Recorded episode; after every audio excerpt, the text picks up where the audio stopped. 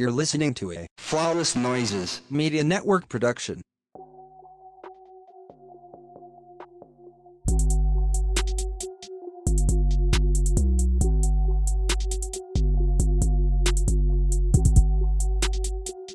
Hello, hello, hello, Miss Mamas. What's up, Dominique?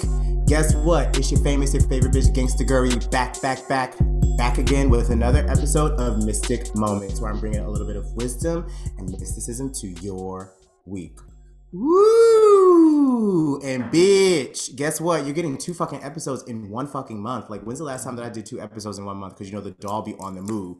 Let dolls be dolls, please. Okay, listen. You see, I got the Okay, got all the noise and stuff like that in the background. I could do a little ASMR. You feel what I'm saying? But today is a very special episode. Before I even get to that, I hope that you are doing well wherever you are checking in from in this beautiful world. I hope that your spirit is doing fantastic and everything has been going well throughout your month of January. Because listen, baby girl, she's been intense. Okay, she's been the moment. But it also makes me feel like 2022 is about to be some new shit, some freaky shit, some amazing shit, and I'm ready.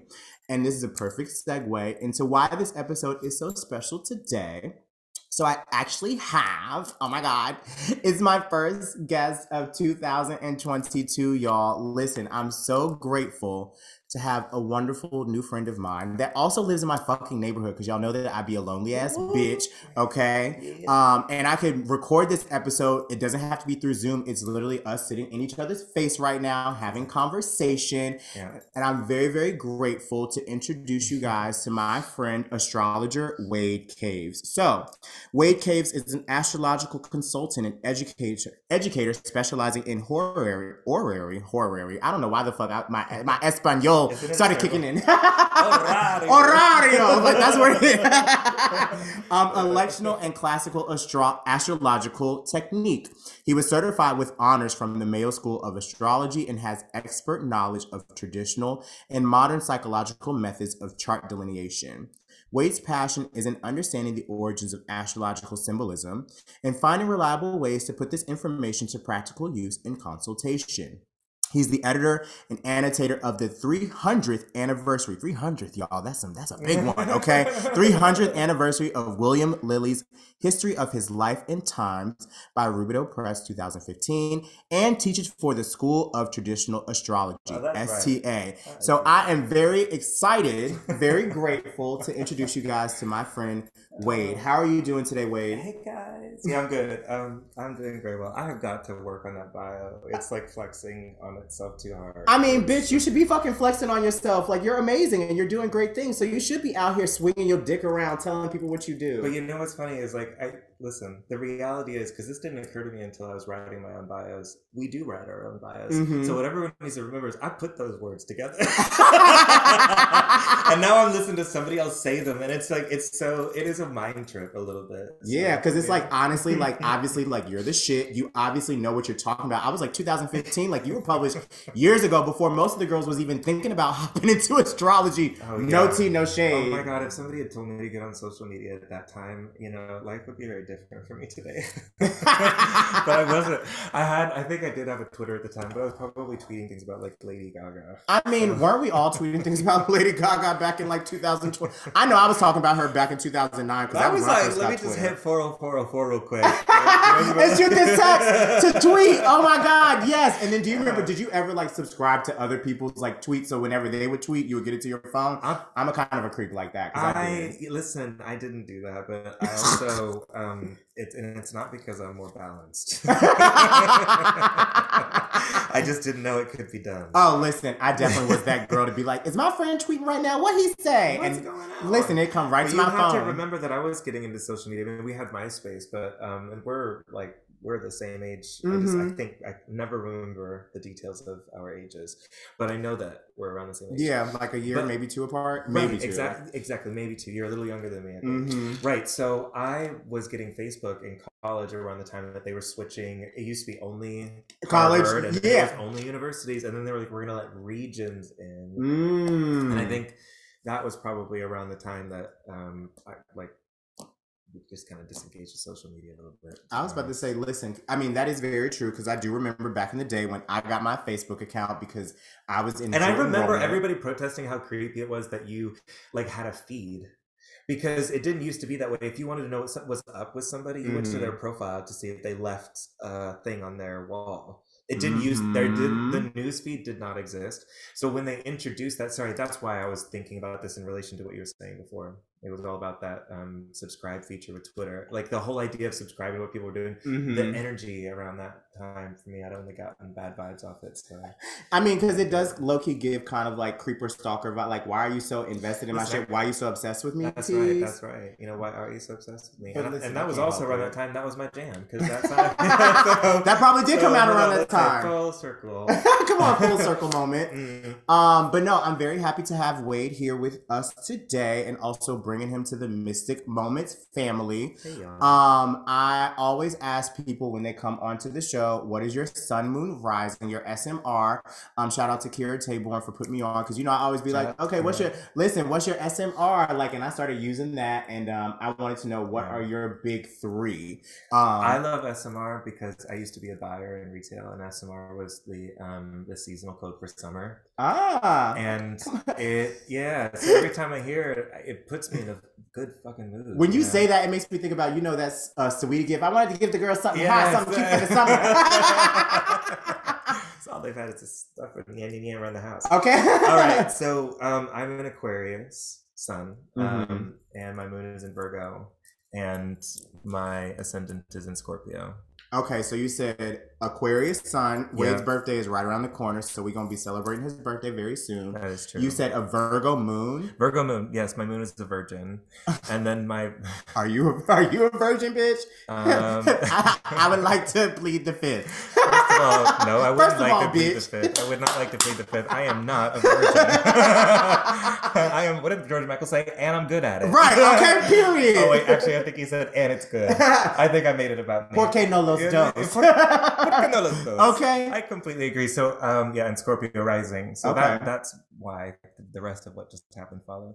Honestly, I was about to say because you do have two Scorpio placements sitting right in front of each other having this conversation. Yeah. Okay, so that makes perfect sense. I was about to say, you know, I always love Aquarius. I love aquarium, as I like to call multiple. As you should. Um, As you should. and I have a lot of wonderful aquarium in my life, and that's probably part of the reason why we connected. So, just a little bit of backstory.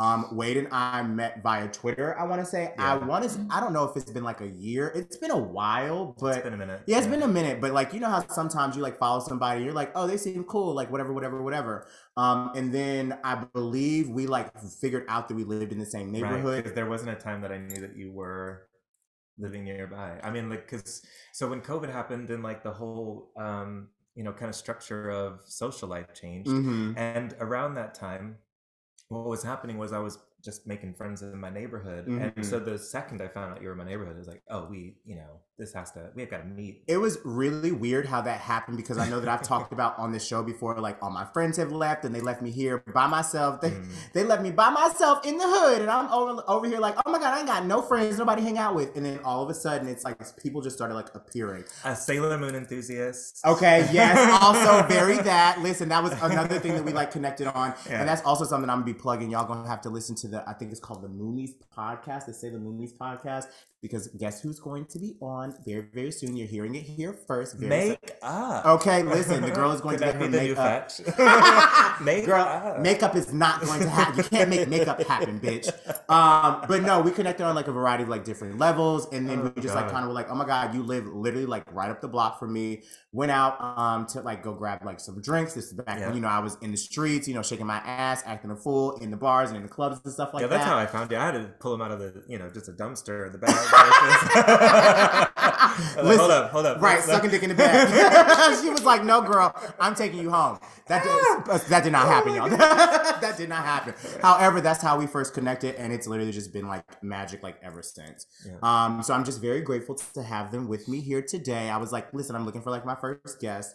Um, and we were hanging out probably like a week ago, and I was like, "Bitch, what you doing next Wednesday?" That's and, right. and here we are. Yeah. So we have to ask, how did you get into astrology? Like, why? What brought Mm. you here to where you are today? Because I know that you have been um, working in like the astrology community for like some years, but isn't this your first year kind of like hopping out and making Right. this like your main income? Yeah, that's a good question. Um, yeah, so I started with astrology in a professional professional sense Mhm. in 2013. Okay. Um, Damn, but that right, but okay, but the thing is, when I say that, it's like I took a course. I knew that I knew enough to get started. It's like saying that I started driving at 15 and a half, and that's true, but Mhm. I couldn't get on the highway then. You know, Yeah. it's like so there were stages about how you kind of move through. Um, but anyway, the earliest part where I was taking money for anything was in 2013. So that's where I'm like, okay, I'm going to put the line in the sand there for myself. But Mhm. I I was into astrology much sooner than that. Um, I when I'm I I moved a lot as a kid. By the time. I was in tenth grade, I've been in thirteen different schools, so I was very used to making new friends and um, and having to say goodbye to them over and over again. Mm. But I was at this new school for the first time, and it was around that time where boys knew there was something different with me. They Mhm. didn't know what it was, but they knew they didn't like it. hmm And so I was sitting by myself for a week eating lunch, and like the these girls that were in the corner invited me to come have lunch with them.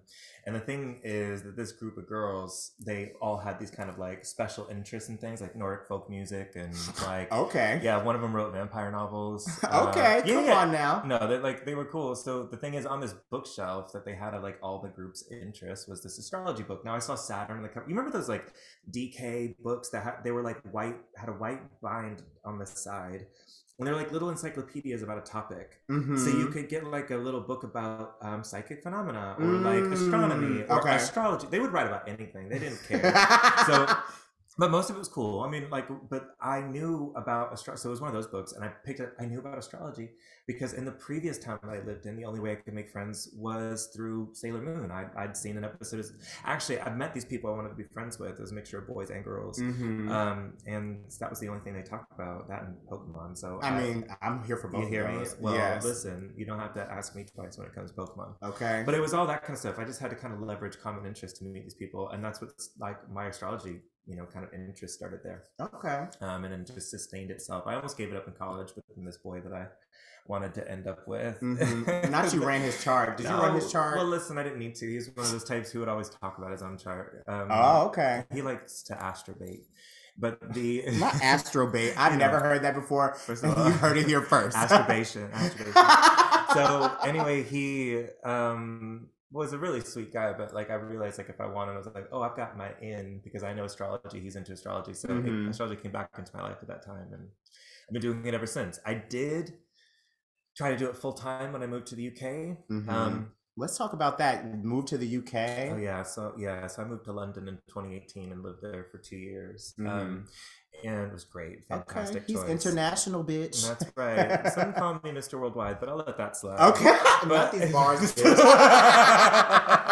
it's okay. okay. Um. So, uh, yeah. So I lived in London for a while. I was going to do astrology full time. I, you know, I had the clients for it. The issue is that the visa laws to be self-employed. I mean, it was going to cost me seventy-five thousand pounds on top of other costs just to you know, Bitch.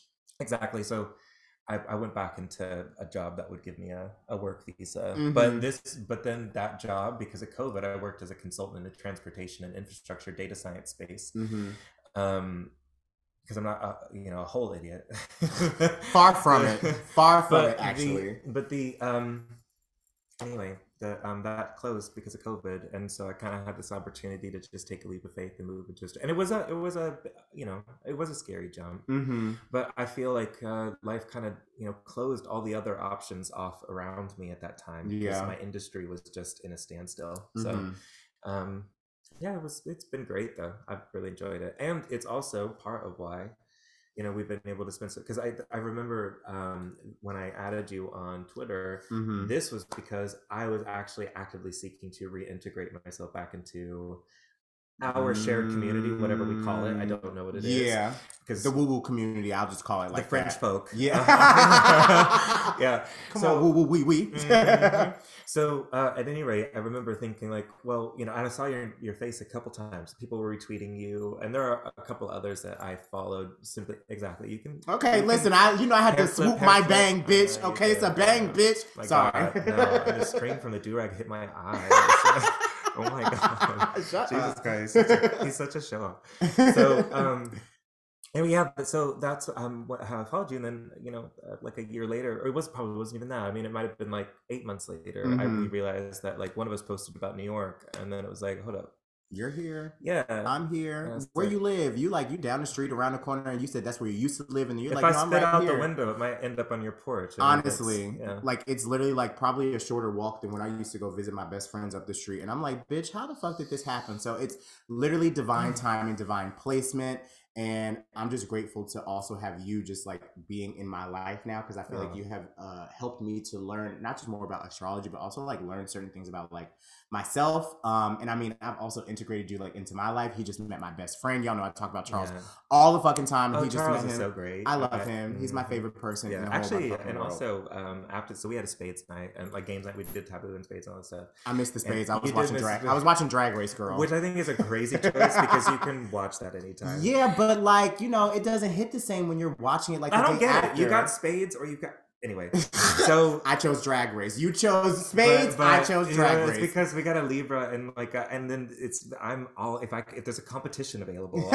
She's know? ready. She's like, I came prepared to fight. It's like I, oh, like I don't go into any house with earrings in. So at any rate, um, but we played, and um, that night uh, after everything closed down, a lot of people on the way out were like, you know, didn't know that new kid. It was Charles. And they're like, good energy. They really liked him. and so, yeah. He's my fave. He's my Yeah. fave. Listen, so I'm glad that you know everybody's been able to meet each other, and I feel like this is also like the representation of like what 2022 is representing Yeah. because you know it's like a six year. Um, in six years in numerology, to me, I always interpret those as like relationships, like family, like Mhm. you know, I think of them as just like you being in spaces and around people that make you feel like the best version of yourself. Um, and I also think about it as just like the people and the things that don't necessarily align. You start recognizing like where that's not like meeting the, the rubber's not meeting the road. Yeah. And I've been having a lot of opportunities lately where it's just like, okay, like I'm finding myself coming back to myself. We were talking about this a little bit earlier, but I, you know, y'all know I be dealing with my anxiety and stuff like that. And like, oh my God, like, do people like me or people gonna receive me as? And it's just like, bitch, like, shut the fuck up. You literally only hit this in your head and people see you for who you fucking are. Yeah. As long as you see yourself as that person. I feel like that's been a lot of like the energy that has kind of like been taking place Yeah. this year. And I also feel like you have been a facilitator of that in your own like special way. Like I met him and he was like, I'm having a Friendsgiving. I'm like, this is our first time fucking meeting. You're inviting me to a Friendsgiving. But you know what? I'm gonna show up because if you're inviting me a month in advance, Yeah. you're giving me enough fucking time to Yeah. pull my shit together to come. Yeah. And it's been just well, I like also really gave you nice. enough time to come up with a good excuse if you wanted. I mean, you know, that is true. You know, because I can't come up with a great excuse, but I was just like, let me Yeah, follow Imagine what you could do in a whole month uh, to come up with a really good excuse. I mean, you you have time to like lay receipts in advance. Actually, you can buy the thing that you secretly return, but don't show me that receipt. But that was that would take too much energy, and I'm just like, girl, like that would be too much forethought. And I was just like, let me I just know, show but up. what a 'cause it would take character for a novel that would be. Listen, maybe you should write about it. Nah, Listen, because you do say writing shit. You say writing wonderful things. Y'all definitely have to check his work out. Um, he just wrote about Britney Spears' conservatorship. I did. Can yeah. you tell uh, talk a little bit about that? Yeah, so um, I took an interest in um, what was going on with Britney Spears because I thought, you know, we had a, a very high profile case of um, um, human trafficking that was Mm. state shan- state sanctioned. Um, and when you think about um, also what's going on with the Ghislaine Maxwell, Jeffrey Epstein, Prince Andrew, like Mhm. that whole kind of circle of story, it just seems like um, human trafficking is um, a pretty prevalent theme with the Saturn Pluto conjunction that has just Mhm. happened, which is talking about um, the dissolution and dissolve of old power structures and political structures. And it really, I mean, it, it hit in a very violent way. I mean, that, that conjunction was exact when the, like a couple months later, the pandemic hit. This was in Oh January 20 yeah. Yeah. Okay.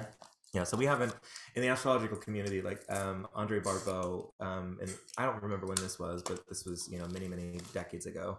Um, he wrote, or maybe it was oh, roughly or anyway, early two thousands, I think. Mhm. But he had predicted that because of the number of conflu um, confluencing confluential factors. I don't know. All this shit was is a shitstorm. Okay. Mm-hmm. Okay. it's what we call in the business the perfect storm.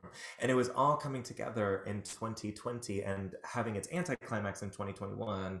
Um, so, anyway, uh, there's just been this kind of story about uh, human trafficking. Now, Mm. with, with Britney Spears' case, what I thought was really interesting, and I hadn't really thought about it in this light until my attention got focused on it, but I realized it actually exactly mirrors the mythology of the rape of Persephone. So the story in right. So Mm. we're actually watching a myth come to life, and when that happens, it means it's something you know part deeply embedded in in human consciousness and the collective psyche that is Mhm. repeating these patterns. It's like a ripple of of many many many decisions that cascade into this kind of thing where this becomes the reality for somebody. Huh. Um, right. So just for those not familiar with the mythology, um, right. So Persephone was um, a young maiden. Okay, Mhm. and that's going to be important in just a moment. I'm going to make an analogy to Venus, so I just want you to remember this. Because you about know I love me some Venus. Well, okay. first of all, who doesn't? She's the original doll, Listen, but continue. She, yeah, Sailor, Sailor V. okay. Sailor, la C'est la vie. C'est la vie. vie. Yeah. Okay. Um, where was I? So, uh, right. So Persephone was a young maiden. She was the daughter of Zeus and Demeter. Mhm. Okay. Demeter was a fertility god. We know who Zeus was. Persephone was in the fields one day. Hades saw her, coveted her, wanted her, Mhm. and realized that there was no way that Demeter would approve Hades having any relation with her daughter. Mhm. So what she did, what Hades did instead was bypass the mother and went straight to the father and negotiated a deal to be able to take the daughter. So now Mm. in this metaphor, you need to understand that Hades is the same god as Pluto, and the Greek Plutos means wealth. So Mhm. I'm making a very clear inference here. I hope that Pluto is going to be equal to the industry, quote unquote, the music Mhm. industry, her management team, etc. Mhm. But Zeus is her father. I mean, there's an exact mirror to what happened here that he essentially sold his daughter for his own recompense. Now, the next part of the story is what's really crazy. She is then taken into the underworld. Mhm. She's stripped of all of her material possessions. Wasn't Britney stripped of everything? She couldn't hire her own. Um, she couldn't hire her own uh, legal support. She didn't have access to her own social media. I mean, they really locked her out of everything. for sure. Just like Persephone, she had to leave everything behind Wow. they pulled so then persephone comes under and then she's stuck um, as the consort of hades in hell essentially and that's exactly what that is exactly what britney was she was essentially the consort for her management team like she, they basically prostituted her out you know Mhm, for that- money. for yeah like, for her talent. well, and, it, it- and, and it's all done without consent. It's trafficking, is what it Mhm. is. You know, and like it's so. Anyway, it was a. It's a very concerning situation. Um, the Piece of Me tour, Mm-hmm. she didn't want to do. She was forced to do. She Hmm. was. She didn't have the right to um, deny it. So anyway, it's it's that kind of stuff. Eventually, what ends up happening is Demeter. She eventually finds out what Zeus did. She she's mourning mourning, mourning, mourning for her missing daughter, and she's the fertility goddess, so she causes nothing on the earth to grow. Everything dies. So there's no food for humanity. Humanity then starts to cry back to Zeus to release. Because what happens is Demeter finds out what happens in Zeus's role in it. Mm-hmm. Um, I believe, in, in I believe she finds out from Helios, which is the sun god, but it's not important right now. Um, the point is, she does find out, and then there's some pressure on Zeus to to get out of the situation and demand that Hades return, um, return Persephone. Wow. Now, what ends up happening here is that the people and the gods both clamor together to bring this to an end. And what happened, the Free Britney movement, the Mhm. huge movement of social media, and we had senators, we had celebrities, we had the version of a pantheon speaking out. speaking out on her Yeah. behalf. Okay, and then her father decides to step down, and that is the moment that ends the conservatorship. There was nothing keeping it together anymore. mm-hmm. But the thing is, in this Persephone myth, it, I mean, the, the the parallels are so obvious that it almost feels insulting to make them. But the thing is, the the part that's a little bit unspoken is that when Persephone is released into the overworld, first Hades tricks her and makes her eat from a pomegranate, which means that for one and and what that means is one third of the year she has to return to the underworld. So her life is actually never fully returned to her. There's a trick that Mm. happens underneath the surface that is irreversible, and nobody knows about it until it's too late. And if I'm just following the lines of the myth, I'm absolutely confident that her management label has not lost their stake in her life. Mhm. Um, and that um, while she has um, certainly had some d- degree of uh, autonomy returned to her, the injury that was done to her is so massive it's so mad. Yeah. it is so deep and the fact that somebody with that much power and that much money i mean what does that say about the reality that the rest of us live in so i think it's a very important story and the astrological signatures are striking because It all occurs on 25 degrees Capricorn or 22 to 24 degrees the mutable signs. Mhm. So 25 degrees Capricorn, that is Britney Spears' natal Venus, Hmm. which is the parallel to Persephone. Yep. And then her Pluto has been transiting that degree while this story blew up. Venus, Pluto. Mm. And um, her her Pluto is at 25 degrees of Libra. So they're in square each other. Venus and Pluto are in square in her own birth chart. But on top of that, she's got the asteroid Ceres, right? Ceres and Pluto. And Mhm. Ceres is the um, the Roman version of Demeter. So it's a, the Demeter and hate. I mean, this it is that's insane. it is insane. And so, um, you know, I, I, I it would, I, I had to write about that. Yeah. I mean, we're definitely. I'm gonna make sure that the article is like put in the showrunner, so that way, if people would like to check it out, Oh, they can you. go and do like Thank a you. little. It, it just got read. picked up for publication as well. Um, so it's getting published in um, a journal in the UK, um, which will come out. Yeah, it's going to be the cover edition. I just got news. It's going to make the cover. which I- Bitch! Oh, congratulations! I didn't even know that. That's Thank you. exciting. Thank you, thank you, thank you. So um, the version that I sent out to my mailing list is very modest, and it's not Mhm. really like it's a very quick. I, I did it as soon as I found out. I had two hours to write it before I had to move on, and that's that. I put a mm-hmm. lot more work into this like published piece. So if anybody's interested in reading that, I just advise they email me directly, and I'll send them what will get published. Okay, well, we'll make sure that they can Yeah. email you and get your information at the very end of the show because you know we're going to do all of your social media and stuff like that, so they know where to find you, they can engage dear with you. Because I know that. Listen, you know I'm all about free Britney. Okay, thank you, Britney. Okay, and yes, I know. thank you, Britney. Okay. hearing this, I love you. Okay, love you very much. Listen, you are the original doll. okay, Yeah, one hundred percent. But anyway, wow, I'm so glad to have you here, and I'm so glad that we're having this conversation. Mm. And I'm so glad that we also started talking a little bit about astrology because Mm. I feel like this is a wonderful time to go ahead and hop into the star summary. So, how the fuck are we going to get our gold star over the next couple of weeks? Okay. Basically, what we are going to be doing. I love is- this at Gold Star. This is fantastic. But I was just watching Abbott Elementary, and remember, she said I need some gold stars, but I'd settle for red. So I'm just gonna say because that happened, I just watched all the episodes of Abbott. I just binged them all, and I Mhm. just saw that last night. I think it has to be amended to the message you've been received that I've received it from King to herself. okay. It's a red star. It is that if a red star is presented, don't be a fool and turn that down. Okay.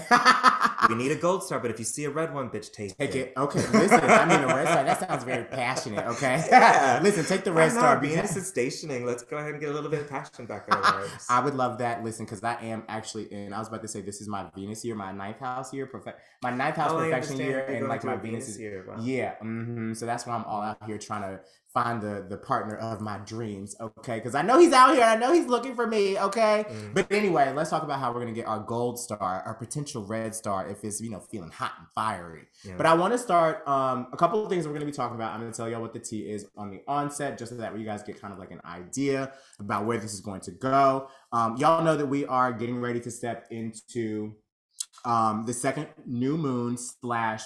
Uh, it'll be kind of like the second new moon, depending upon where you are in the United States, not the United States, but in the world. Um, so there's going to be the new moon in Aquarius that's coming on January 31st, maybe February 1st, because I did look it up. And in Brooklyn, I think it comes in transits around like 1250 something like in the eve or in the morning 1245 Mm. A.m um eastern So standard that time explains it. I was because you went to the full moon on the thirty first. I had a panic for a second. I was like, no, no no, new moon my No. ba- new moon coming up yeah, Um, so we have the Uh. second new moon that's going to be taking place. We're going to talk about the full moon in Cancer that also just transited on the 17th.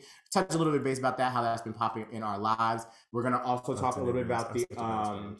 We have the Lunar New Year that's going to be coming up on February 1st as well. The Chinese New Chinese Lunar New Year. We're Mm. to talk a little bit about us stepping into the Blackwater Tiger Year, which I was just like, I'd never heard of that before. But y'all know I'd be Googling shit and finding stuff out. Well, And I dated a um, water dog for three years. You dated a water dog? Yeah. So the thing is that they had. So I'm a fire rabbit. Okay, come on, fire. Listen. Listen. Okay, Because I was either going to fucking be a like fire. that. I know. I know. I, That's why you be fucking like I that. wanted to be.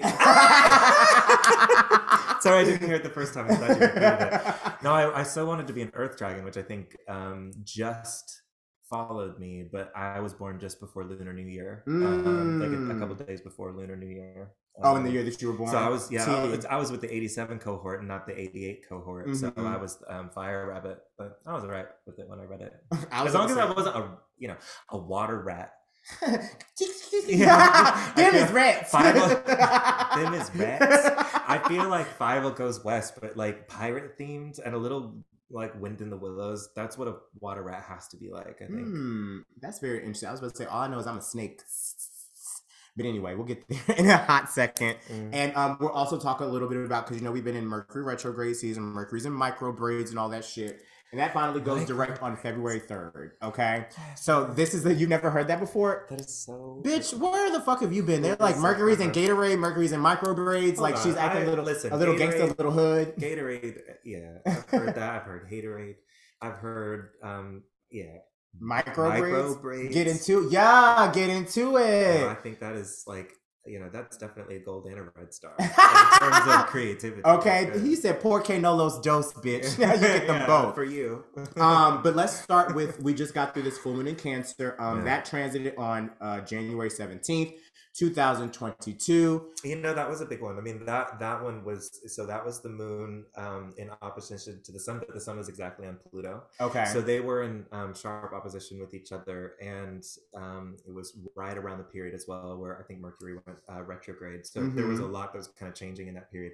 I mean, the current situation. I mean, I, I- we're not going to talk about it, but the current situation in Russia and Ukraine, like the stress and tensions that are going on there, got kicked off on this lunation. Mm, Um, and also, you know, Prince Andrew, he lost his titles. Um, did not know that. yeah, he did. He lost his titles. He was removed from any kind of royal office. Um, and so, you know, this is again kind of triggering this like late degree of the cardinal axis. This um, full moon did, um, where it's really triggering this kind of situation with the um, Epstein trials and with the Britneys of the world, but you know, also, um, you know, just war in the conventional sense. Okay. There's a when the sun gets in Cancer this summer, Mm-hmm. there's a mirror version of this where it's um, the sun is in Cancer and the moon's in Capricorn. Mm-hmm. I believe it's the same degree. That's going to be a really interesting one to watch, but um, it's a ways away. So Listen, we got some time. I was about to say because listen, if if the energy that's going to be coming during that time is even somewhat relevant or just like Yeah, mirror it's a- reflection to what's yeah, happening right now. I mean, even for like my personal life, I'm just like there was a lot of tears. There were a lot of like uprooting. It was a lot of like shifting of mentality. You feel what I'm saying? It, I I think for me personally, because I can only speak from it, speak about it from like that perspective. Yeah. Like this full moon that kind of like came through, it was an opportunity for me to look at myself Yeah. in a very different way. Yeah. And it was a way for me to recognize where I have been shortchanging myself, where I have not been as, I don't even want to say like authentic, but it's just like, you know how sometimes you want something so bad, but it's like the work that goes into like receiving it and just like being honest about what it is that you desire. And there's this sense of, sadness sometimes around like what you are shifting out of and like letting go of in order to welcome in the new it's like the sense That's of right. excitement Yeah. but it's also like there's a lot of like emotional heaviness that like goes along with that as well Yeah. and i feel like that's what the full moon in cancer kind of like represented i know people would talk about i didn't sleep like it's like yes but bitch i was crying like every you know, fucking day Yeah, well, when the moon's in Cancer, there's an emotional element. When it's opposite the sun, it obviously brings like a great swelling of emotion. But the Yeah. other thing that people aren't talking about is that in that opposition between the sun and moon, so that was a full moon. mm-hmm. Inside that moment, there was also a trine that was happening between Uranus and Venus, and both of them are retrograde. Now, I just kind of want you to Mm. just think in your mind okay that what happens with planets is because of where they're at in their cycle, they will appear to go backwards. They're not actually going backwards. we- We know, but they're also not traveling in a circle. We know that. It Mhm. just is what how it appears. But um, when they oh thank you Mhm. when they station um, and start moving retrograde, it's against the course of heaven. So I don't know if you could imagine like trying to move swiftly down a current and that being objectively the good thing, you know. And what happens is when a planet turns retrograde, this is why everybody, you know, is, is very cautious and hesitatious about this. ki- Is that a word? Hesitatious. you just made it up bitch you heard It's it a word first Kofif. right. So anyway, um, but it's it's it's more than just fighting against the current. It's fighting against every planet's current, Mhm. and so it's not just one current you're fighting against. It's also fighting against your own. It's it's a very very difficult thing to do. Both of these planets are entwined to one another mm-hmm. but they're both moving backwards.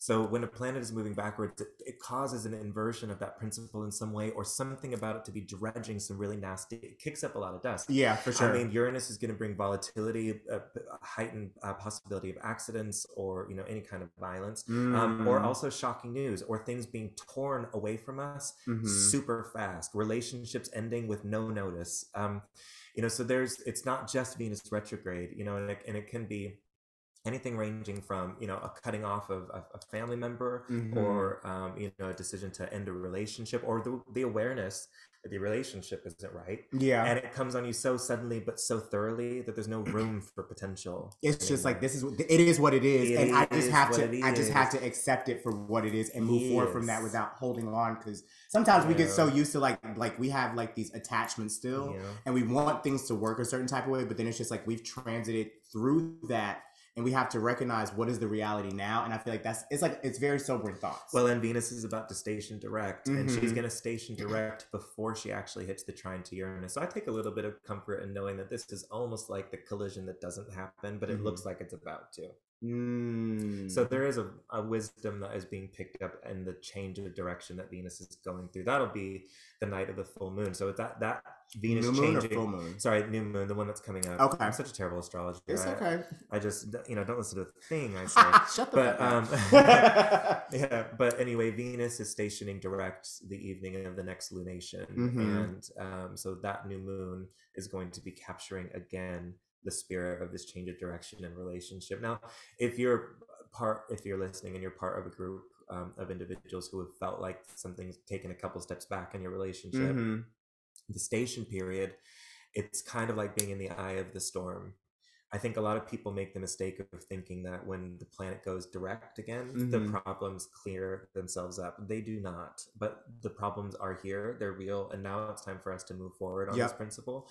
And so it's a decision then of, you know, how do we clean up this mess and become stronger through it, you know, or have we now realized something that um so what is this it's the it's the lunation of realizing things Okay. I mean, I've definitely had a lot of realizations That's a over the little last- Chris Jennifer. I mean, listen, I was about to say I've had a lot of Chris? Kylie, realizations. sorry. Kylie, you Was said it? I don't know who it was. I'm not really. the the Jenners and the and the them folks. I'm not keeping up with the Kardashians.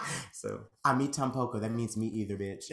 um, but no, I feel like that's kind of like that's that's good to hear. Like, and I appreciate you putting that into context, like for me and also for the listeners, because I think about just like some of the realizations that I've had around, Yeah. you know, desire, um, around partnership, around you know, knowing that not necessarily like I'm deserving. It's not even just that, but I think around just like idealizing Yes. what that feels like yes. and like fully stepping into it and then also knowing that like there are going to be various versions of what that seems like you know because i just said i'm in like Yeah. this ninth house here like this venus here all this other type of shit Yes. and it's like a moment where i am recognizing like not just what i want but like i'm worthy of like receiving it and i also have a space to what i've kind of like i had a conversation this was on sunday um, and I was I was like watching this new uh, YouTube series called For the Boys. I'm sitting talking with my uh, watching it. I'm also just like on like I forget like Hinge or some shit like that. I forget what I was doing. Um, and I was like talking to somebody, and I was just like, oh, like does this person would this person think that I'm attractive? Like they're my type. Like when I want to like shoot my shot. Like and that's something that's like always like brought up. I guess like a sense of fear in me around just like rejection. If I'm being completely transparent. And I was like, you are really tripping right now. Like I started bursting into tears. I was like, this fucking cancer moon needs to stop. Because I'm like, there's absolutely no fucking reason why I should be crying around whether or not some guy that I barely even have any relationship to is thinking about me as like being attractive. Like, and my friend had to like be like, well, girl, have you ever been in a situation where you would even like be the aggressor? Because in my very dainty mind, you know what I'm saying? I'm like, I want somebody to come to me and be like, hey, girl, like, I'm trying to holler at you. Like, I'm trying to apply pressure. But the times that I have allowed that to happen, then it's just like all the dust comes in and all the little, you know, all the situations that are not fitting for me. But I've never primed the I don't know. That sounds so. That sounds so romantic. Actually, if somebody came up and just said that to me, I would just be like, "Oh, you get it." Oh my goodness, that was like such a line. Wow. I mean, it. absolutely. I mean, that's what I I guess like idealize, but I also feel like I don't let people know when there's interest there. You feel what I'm saying? I kind of like friend zone myself like already without putting myself like in that position you know, because of that fear. Go ahead. no, yes, sorry, I don't. I mean, I'll say I don't mean to interrupt, but I always. How do you do this. This is how we communicate. yeah so the thing is um i'm just gonna throw like a like a, a visual out there it's not a literal visual but okay. um Come on, visualization. it's just you you said something earlier that i think is probably a useful way to like walk through this kind of theme Mm-hmm. um was about hidden desires and working Mhm. through this and you know i think that um where is the desire in your life Mm-hmm. Is such an interesting question to ask ourselves because very often it's placed somewhere because other people described this part of life as a place where desire is kept and maybe not these other places but i think when you start working through this principle about where the desire is held in your life and also you know you you will begin to feel mirrors because when when there's this like relationship pressure Mhm. and there's this interest there's a level of desire operating would you agree Mhm. Okay, so- Absolutely. so this insecurity about how to initiate action in spite of the insecurity will probably be mirrored in its own way anywhere where desire rests Hmm. because it's not a it's not a pro- you have to the problem is never as local as the example you can think of Mhm.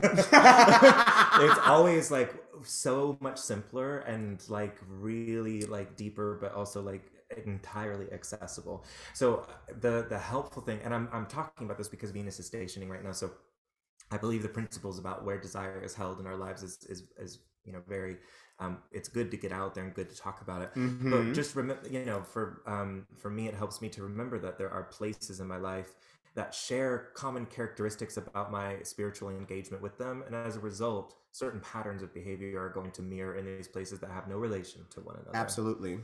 yeah Absolutely. And I feel like right now what it is is identifying said pattern. And like I think it's not just identifying it, but like what is the action behind it and having like a set action to really just like, Mm. you know, be more conscious of how I'm choosing to move. And I feel like this could be for like a variety of people out there around just like recognizing certain patterns that have kind of like come up. It doesn't have to be in romance, but it could just be in the way that you harmonize with like other people. You know, sometimes when you're like feeling triggered, you feel what I'm saying? I and it's like, where does that trigger come from? Is this something Wait, that has can been you say that sentence again about harmonizing because say it again So basically, just like it could be in relation to just like how you're finding harmony within your relationships, like with others, and like are you coming to it coming from a place? Because I don't remember what the fuck I said. have you ever do you ever sing harmony No, child. I don't have a voice. I mean- Right. I don't sing. But the thing is, it should be easy to find where the harmony is because there's there's a couple Mm, options. okay. It normally should be. It's very easy for us to find harmonies if you're good at it. Mm-hmm. But sometimes that could be. It's it's quite a skill if you don't have that kind of knack for knowing you know where the the place should be up or down. Um, and when you talked about this idea about how you're finding your harmonies, I just realized um, how uh, easy it would be to try to harmonize with the wrong things Yes. um and that that yeah so that was because it's sense. normalized. It's normalized in your in your walk or in your path to do that because it's what you've always known. But it's like until like there's a not a shock, but until there's like in Spanish, I think of it as like un choque. Like it's like a it's like a car crash of a sense, and it's like something that Mhm. shifts you to like uh, veer off in a different direction because you're recognizing that you're getting the same old shit with the same old actions. right Then it's like obviously this isn't working. It doesn't make me feel good. So how am I maneuvering and how am I shifting? right And I think that that's kind of like where we have been as we have been going throughout like these past couple weeks, and then also as we have recognized that you know Mercury has kind of like shifted back into Capricorn over the last couple days. I feel like it was on it was in yesterday, the twenty fifth, on the twenty fifth. Yeah. So it's like you know we are getting an opportunity to kind of like put in the work around that and like be about what we said we were going to be about instead of just like theorizing about it, which I think of that as like Aquarian energy. You feel what I'm saying? Mhm. Um, and I feel like this is a perfect opportunity for us to recognize where some of those gaps have been and then do the work to really just like put action into them as we are shifting back into um, that Aquarian energy. So that way people can be on the same level as us mentally and people can also understand where we are coming from because we are being transparent enough to communicate that Mm. at a very like higher level and share that level of intellect, share that level of transparency, share that level of truth in a way that doesn't necessarily always feel comfortable. and i also love when a planet stations in capricorn i feel capricorn is the sign to associate with winter so in in the because it's the beginning of winter Mm-hmm. when i um told that bit about persephone before Mm-hmm. and I had made the comment that when Persephone, one third of the year, she has to go back down into Hades. Mm-hmm. Demeter, in the rest of that story, she also causes nothing to grow and everything dies. And the only thing that actually stays alive is a pomegranate because symbolic kind of, you know, whatever. It's, a, it's a Hmm. symbol of the fertility of future life, but the fact that all of nature has, you know, conserved into itself kind of to mourn the loss of something. So, because Persephone is gone. So Yeah. the, the world in collective mourning. But beyond this, a couple generations beyond the initial story, there's so much beautiful symbolism in winter. Now, I I really don't like the cold anymore. I, I feel like I'm just yeah. aging myself out of appreciating the cold. At least not dry cold. Oh my goodness. Yeah, Um, it's not cute. it isn't like what Especially is up in New? York. I don't know what the fuck this is up in New York or on the East Coast. She's a little ghetto, a little hood, and I'm not here It's for like her. when you're out of lotion, you're gonna have a bad day. There's, like there's nothing, it, there's nothing for it. I mean, Yeah. it's just terrible. So anyway, I, I also feel like Mercury and Venus are both stationing in Capricorn, stationing direct, Mhm. which I think is also an invitation to be comfortable in the things that needed to be conserved and the things that need to be let go. In the Mhm. winter, nothing's growing. Everything that needed to fall off so that the tree can live Yeah. And so I I don't know. I kind of imagine that for people who are having strong Mercury or Venus impacts right now, these stations would probably bringing up feelings of there's nothing left. Everything around this has fallen, and you know some, maybe some despair about the current state of how things look. Mhm. But the funny thing is, the tree forgets that it grows hair back in six months. come, come, you know, come back in like three months. There's gonna be flowers in the tree. It's gonna be this. They're gonna be that. Mhm. It's actually it's what it is. It's responding to the natural environment. So it's a very beautiful thing when we can flex to the natural environment um, in our own personal lives by letting things go. I think that this is also a perfect way to think about, especially with the new moon that's going to be coming up in Aquarius. Like those intentions are going to be set because by the time you have, like, you know, I always talk about like setting your intentions for like the next six months and everything. Oh, yeah. And I feel like this is like an opportunity for you to think about like what has died, like what you have like released. Um, and it's already kind of like falling off, but as the flowers are growing, as the tree is getting its hair back, because you just made that Yeah. wonderful little metaphor. It's like, um, how are you allowing and what are you focusing on bringing in as you are going throughout like the next like the next six months like and also knowing that like this is feeling like a very auspicious year we're getting ready to hop into like this lunar new year we have a lot of like very powerful energies like at I think play. it is, but I, and I may never be here again. Can I just say one thing? Go ahead. Listen, if like if, not you may never be here again bitch you'll be back go ahead know. go ahead hush up get- anyway go ahead yeah okay so um, there is a um, jupiter neptune um, conjunction that's Mhm. coming up in pisces and i think that has a good flood signature so if anybody has like um, you know weakness to floods in their homes or anything like that watch out Mhm. for because when it comes up in the next couple of months i think it's like in the rainy season like april oh May, yeah June, like Mhm. that's around the time that that conjunction is happening and, and becoming exact a couple of times because Jupiter's going Mm. retrograde. So I'm expecting a very wet. wet spring Yeah. Ooh child So I don't know if that has any. I'm not looking forward to that. I was about to say, listen, now it's telling me I'm like, maybe I should move or I should tell the people downstairs, like, girl, be on the lookout because we don't need no flooding up in here, up in here. Yeah, that's exactly what I. Yeah. Um, but no, what I was, what I was, I mean, the only type of, the only type of flooding that you know, that's not the type of flooding we're trying to focus on. Um, but I wanted to, and now that Truth Burke came out, but I want to ask you guys, like, the big question for you as you are thinking about stepping out of the month of January and stepping into the month of February is what could you accomplish if you knew you couldn't fail? Mm. What could you accomplish if you knew you couldn't fail? So we have this moon that is going to be in Aquarius. Um, it says your relationship with your emotions might be more complicated because moon in Aquarius has a strong need for emotional freedom. However, when you are in a group of people, it's uh, easier for un- for you to understand your feelings and free yourself from negative emotions such as fear, anger, and jealousy also just to give like a little bit more context because y'all know i have not read elias lonsdale yet this year um, and this is going to be at 12 degrees in aquarius and what it says is a lidless granite sarcophagus. It is empty. There is nothing to go back to. The past has become a phantom. You are propelled forward into the great unknown. But it is so easy to become somewhat desperate and out of context. So much depends upon how you interpret the fact that you are strictly on your own without a personal history or heritage to fall back on. Is this real opportunity or strange fate? It's very hard to tell the difference as it all becomes ambiguous, paradoxical, very mixed. Where do you go from here? No easy answers anywhere. Perhaps the only thing to do is to acknowledge and move with this radical opening and to put no interpretations on it, assuming nothing at all. Mm. For if you can welcome multidimensionality with truly open arms, it might well turn out that the future was never supposed to be like the past. And that becoming so free does provide an open access channel for what needs to happen to come through a jump ahead of the last moment, synchronized with evolution beautifully. Hmm. So it's asking you the question. I take this as where do you go from here, knowing that the past is not the future, and really like putting no interpretation on being open, being receptive, but like having like a general idea. Like when people sometimes like some people said, you know, they have this this vision about what their life is supposed to be or how they're supposed to be living or, you know, how they're supposed to be showing up in like their relationships or whatever. And it's like you put confines around how you are authentically like allowing the universe, God, spirit, you know what I'm saying, source, Allah, whoever it is, you know, your higher self, your higher power to bring these things to you. But it's just like, I desire this. I want to be happy. I want to have joy. You know what I'm saying? I want to have peace. And it's just like sometimes you allow these things to come into your life um, and you may want like, well, I'll have joy when I have a two bedroom apartment that's going to be in the hills and da da da da. And it's like you may think you may be projecting that joy because of what you see somebody else doing or how you may see somebody else living, but that is not your place of joy. You feel what I'm saying?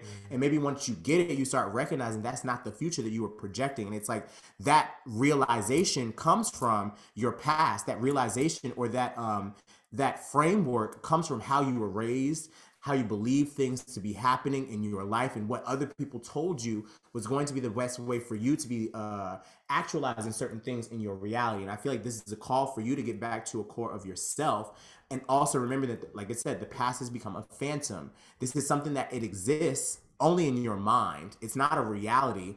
It's something that is distant. You feel what I mean? And it's just like because there's so much distance between it, what are you allowing yourself to be focused on in the present? and also knowing that there are no easy answers you feel what i'm saying? Like as you recognize that there are no easy answers it's really just about you living into the moment and taking taking stock um, in what is happening in the very present and then letting that be the direction that you uh, color things in order for you to take the next leg of this journey and as we are in this year 2022 that's going to be really important because this year is going to be very different from years past we've gone through a lot of shit globally. You know what I mean? We've gone through a lot of shit globally, and I feel like as we are stepping into this Chinese New Year, this Lunar New Year, which is going to be taking place um, on the first. Um, so this is all about. This is the year of the Black Water Tiger, which represents generosity, calmness, and ambition. So I want you guys like out there, write down those three words. This is the year of generosity. So giving you know what I'm saying? Giving from a place of having enough, like being generous with your time, being generous with your love, being generous with your intention. This is a place of calmness. Like there's no need for you to run on anxiety because anxiety is literally just coming up because of a mentality around how you should be acting or how you should, how people are perceiving you to be moving and maneuvering and shifting. And it's just like, no, when you take a moment to take a step back, take a breath, you know what I'm saying? Center into your body, center into your spirit. Then you're able to function even better. And ambition. So it's really just about you doing. It's really just about you doing what the best thing for you to do is, and also knowing that like sometimes you got to make things happen. Um, you can't just sit around and pray and desire and set intentions. It's really about you putting forth some action. Um, so this is the year of the Black Water Tiger in the Eastern calendar says the year of the tiger will come on February 1st and will last until January 21st, 2023. This is coming from 112.international. Um, it says astrologers claim that this year will bring many changes and will be ideal in order to change a life. The host element of 2022 is water. Therefore, it is also called a blue or black tiger. But for the coming year, in addition to the defining elements of water, the second element wood will provide its influence. So the elements of water and wood together. That So there's always two elements. Um, I only recently learned this myself. Um, is that there's uh, a, a, a principal element and then a secondary element. So um, I don't know the system for how this is calculated in um, Chinese astrology, but Mhm. I do know that the the water, um, the elemental rotation is fairly simple to to work out. But um, I yeah I don't know. But water and wood are the pair this year, and. I don't know that water is always paired with wood. It could be a different way of how that cycles. So. Mhm. Child, I don't know either. I was googling today, and I was like, Right. "Listen, I'm learning. We learning together. We can. If y'all know anything about that, y'all know y'all can shoot me a little at comment underneath. You feel what I'm saying? Let a bitch know because I'm always learning, and y'all know I love diving into new systems. It's the Libra moon in me. Okay, I love to study, But but you know, I, what I can say is that um, the wood element is ruled by Jupiter. Jupiter Jupiter's in a water sign right now. Jupiter's in Pisces, and it's a Mhm. very good sign for for that planet. Mm-hmm. And then I believe the water element is tied with the moon. I mean, the only other contender would be um, Venus, but Venus uh, it has its correspondence with metal, um, Mm. the Chinese element system. So um, Moon Jupiter, you know, those are the, the um, you know the the theme. It's very ocean, very tide, very Poseidon, very Mhm. um, you know kind of a watery year. So you know, uh, if the Chinese system agrees with so much water, and it happens around the time that there's so much water. I mean, even this lunation happens in Aquarius. You know, yes, it's that is water true. bearer. You know, so I think it's a forgotten water sign sometimes. Mm-hmm. You know, it's it's an interesting thing. Um, mm, to see kind of like coming into reality. Yeah, and I also feel like they are talking about on this site about how um, even though 2022 will be very active and productive, finding time for relaxation, spending time on a healthy lifestyle, quitting bad habits, maintaining health. You feel what I'm saying? It's all about just like the things that make us feel grounded and make us feel good and like present in our emotions, present in how we feel, and also allowing other people to like be a part of that. But it also, as we said, we have this element of wood. It's about doing the work. Mm. Like it's not just about like saying it, like you feel it, you acknowledge it, you do something about it. And that's what allows you to see what's missing still as you are ascending, as you are growing, as you are becoming more self aware, and as you are wanting to see some of your dreams and your desires and your intentions and your, you know what I'm saying, your soul's, uh, your soul's path, your soul's contract coming to light. And the other side is just don't ever forget to have a good time with it. Yes. like it's never that serious. Like, Yes. Jupiter's never gonna take it that serious. Like there's there's gonna be um, unless you insult his honor, I suppose. Um, like, um, or how much money he has. Okay. Or get him too drunk. I don't know. I'm sorry. that- Like, now, as soon as I say that, like the list is occurring to me, like, oh no, actually, Jupiter could be a right bastard. But um, no, I mean, I think that's an important thing to remember is that the Moon and Jupiter, they're very lax. You know, they're going to be encouraging um, a more relaxed and less strained approach to accomplishing. Um, and so that's hard, I think, for us in the Western world. Like, we don't know how to measure anything that doesn't feel like a you know a lot of effort. Yeah. like, it, uh, like. I, I don't know energy expend. I don't know how that's not right either because you know like I, I expend a lot of energy reading, but nothing objectively was accomplished. But this idea there's something to measure. Mhm. So know, And and sometimes Jupiter is just gonna Jupiter's gonna estimate. I don't know. It was you know they did really really good. They're not gonna give you like Jupiter's never gonna give you a number of how many. Like Saturn and Mercury will say there were 27. You know, but Mhm. Jupiter's just like oh it was good, it's fine. And the moon is, you know, has moved on. So, Yeah. Um, I think it's also you're just making sure you enjoy yourself and I love that. And also just like remembering that like it's a year of there are two different binaries when it comes to the tiger. So on one end it represents energy, strength, protection, altruism, leadership, purposefulness, respect, revolutionary ideas, but on the other side, vulnerability, sensitivity, selfishness, overestimation and an all or nothing attitude.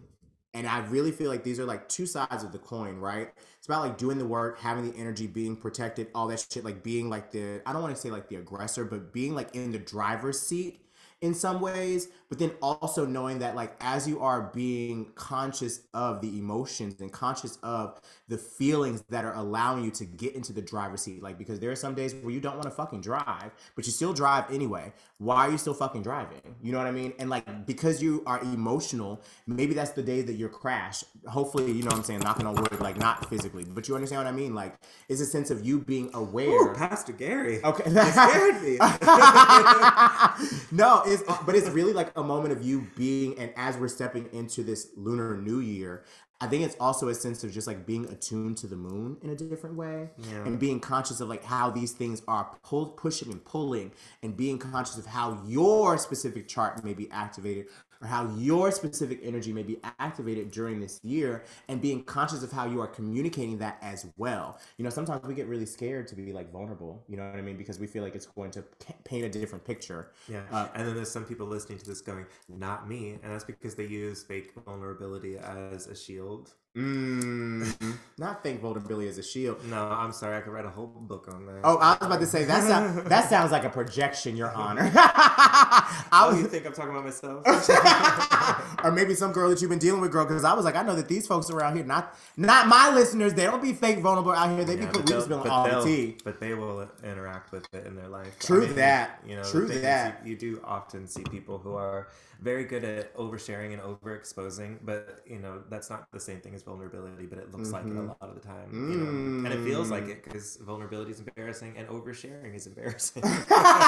but listen, that is very true. But I also feel like those are the times where you get to recognize the true essence of who you are at your core, and you also Oh, get to yeah. remember. it's and it's all good. Yeah, I was about to say, and also those those times for me have been the times where I've been able to learn the most about myself and like what is it that doesn't doesn't align, like not just doesn't align, but it doesn't feel like the identity and the path that I'm wanting to claim as I'm stepping throughout the rest of my life. Um, but yes, so we have we're stepping to this lunar new year, and then last thing I wanted to talk about um, is we have the upcoming. You know, Mercury's going to go direct in Capricorn on the third, but you guys also know that the post shadow period is going to take uh, place for like the following like two or three weeks. Um, so really, just like I think this is like through Valentine's Day and stuff like that, and I believe that Mercury is going to go back into Aquarius on the 14th on Valentine's Day. Look at that, bitch! I knew. Um, and it says the planet of communication in detached and unemotional Aquarius isn't the most romantic energy for the most romantic holiday. To ex- so expect a few breakups. It will, however, make the energy of the next two weeks more inventive and interesting. So obviously, we'll talk a little bit more about February when we actually get into fucking February. But I wanted you guys to just know that you know Mercury retrograde, the first retrograde of the year, is getting ready to close up. Um, we survived, or we're surviving, we're thriving, right? We're drinking our water, we're eating our Wheaties, and we're also being real as fuck with these bitches around us because listen, they deserve to get the real, they get to get, they deserve to get the realness of us as we're stepping through the rest of this year because we don't have time to play small anymore. We don't have time to be worried about other people's drama. You know what I'm saying? I was reading. Gary, when did you ingress into Aries? What are you talking- Gary, Gary's ingressed into Aries. What? what? I have not. Girl, fuck you. Girl, fuck you. He's like, it's me. It's me. It's me. Your famous, your favorite bitch. No, um, I want to read this. Uh, y'all know I be pulling my cards sometimes and stuff like that, and I've been getting back into a, um, how do I want to say, it? like a habit of like pulling these cards before, like at the top of the week from the Earth Warriors Oracle deck. I just want to read this message, and then we're gonna kick it to our sponsors because Wade and I have been talking for like an hour, and we deserve a little breaky break, and so do you. You deserve a little breaky break as well. Um, where's this fucking card at? So I pulled this on this past Sunday. Um, and the theme, the message was all around um, she guards the waters of life. Ironic that the theme of water came out as the goddess of Teotihuacan. It says, consider very seriously the need to cut cords to negative or unhelpful influences in your life, whether they be habits, people, or forms of entertainment and media that threaten to distort the pure and wise use of your wild spirit and ignited mind. Whilst it's important to, that you engage with others, the sacred creator within you requires time and space and solitude to process, reflect, reflect, contemplate, and create. Only then can you remember who you are and what's important to you, and summon the inner power to act accordingly. In that way, you will not become overly swayed by any lesser force, particularly mainstream consciousness that perpetuates victimizing thought patterns and behaviors. Give yourself a chance for spiritual and psychological and emotional timeout and cleanse it so that you can recognize the inner truth of your own soul and adhere to it faithfully. Okay? So, once you keep that in mind as you're going throughout the next couple of weeks, listen, it's time for you to make sure that you have any attachments um, to things that do not serve you, people that do not serve you that are taking your energy. It's giving very. Have you seen that meme of New York where you're like, you guys are draining my energy? it's giving very I that. thought I'd seen everyone, but I haven't seen that. Oh, I'll definitely have to show it to you when we go on break. But I want to kick it to our sponsors for a hot second. Yay, sponsors. Um, listen, we love sponsors. We love people that are investing in the show, investing in the network. Have to give my gratitude, my thankfulness to Flawless Noises Media Network, who is the host of Mystic Moments podcast. If you are interested, you should definitely check out um, some of the other shows that we have. Listen, some people are coming back with new shows. You feel what I'm saying? People coming back with new seasons. So you have to make sure you check out Flawless Noises Media Network, flawlessnoises.com. Um, and also, we just got to tell you thank you for listening to us all the way up until this point. I'm very excited because the next segment, the let me clear my throat. What? Hey. What's going on with the next segment? What's good? This next segment. What's this? What's this next segment? Listen, let me tell you about this next segment. I wanna hear about this next Okay, this next segment, she's gonna be real interesting because you know I always do the tarot tea, but we have a tarot version sitting right next to me. And we're gonna walk through. Okay, she's a that's the only version that she is around here with that Virgo moon. Okay, but we're going to talk about um we're gonna talk a little bit more about tarot, what we can expect throughout these next couple of weeks. Pull a couple cards, talk some shit, see where this is coming up in our lives. And thank you so much for listening. We'll be right fucking back. Thank you for supporting the Flawless Noises Media Network. You can visit flawlessnoises.com for more information on our other wonderful shows. You can also connect with us on social media. Search for at Flawless Noises on Instagram, Twitter, and Facebook. Go to flawlessnoises.com slash store if you're interested in purchasing some merchandise. And if you really love us and would like some bonus content, subscribe to our Patreon. With 5 and $10 subscription levels, you're bound to hear something you like. Go to patreon.com slash flawless noises for more details. We thank you for taking the time to listen to our shows and supporting your favorite hosts. Please feel free to share with your friends, family, coworkers, and more. Flawless Noises Media Network, get to know our sound. And now, back to your regularly scheduled programming.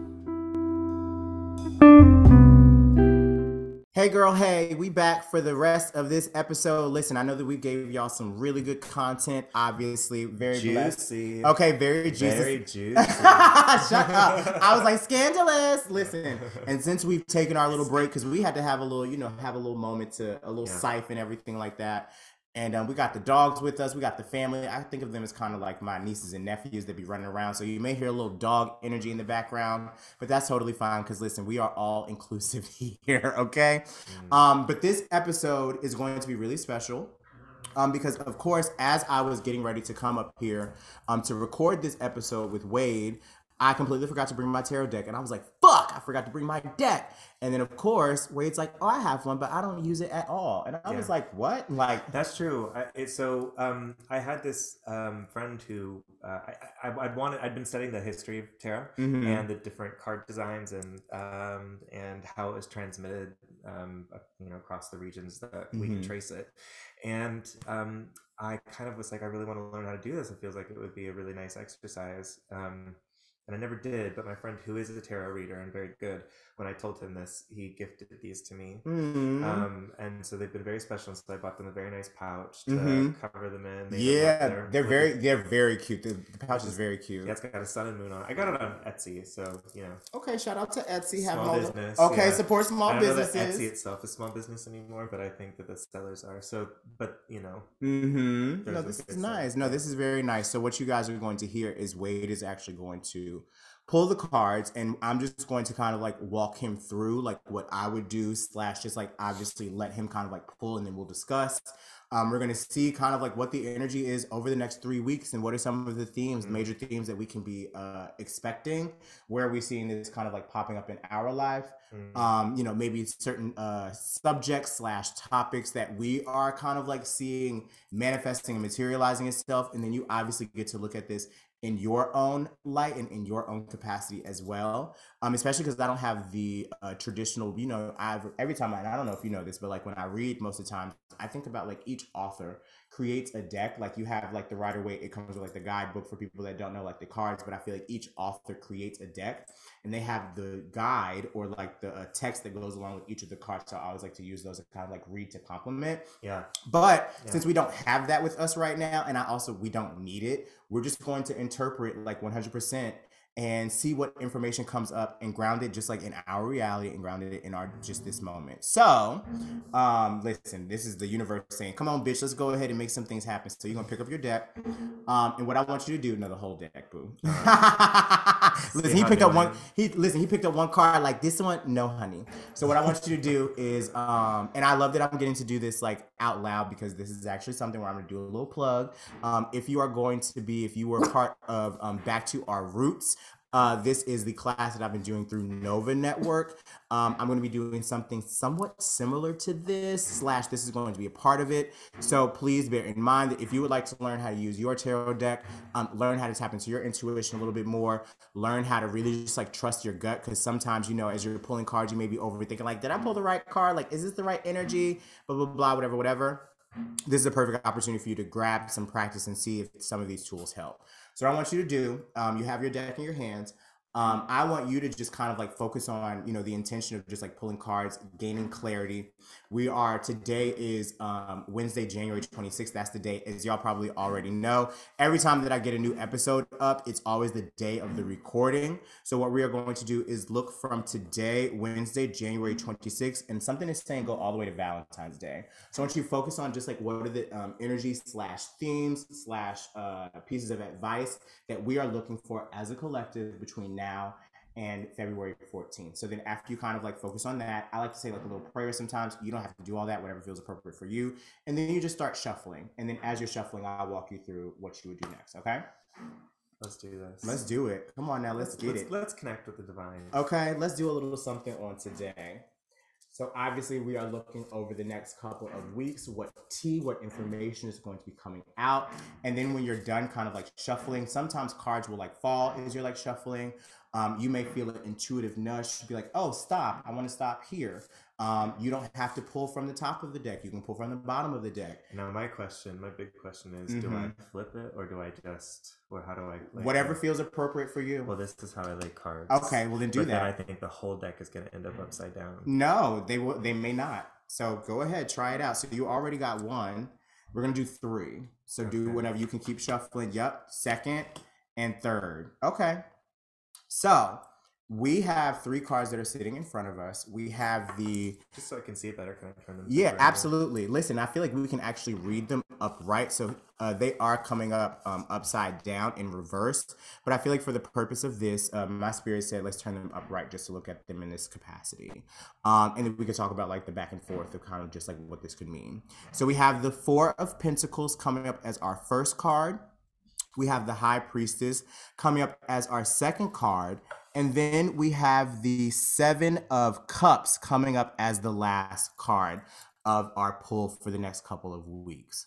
So, if you think about this, and this is just kind of like walking you through each, you see that these are pentacles, right? Yeah.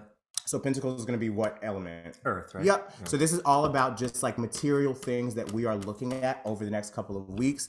Um, there may be some new jobs, maybe some new uh, some new endeavors that are coming our way over the next couple of weeks.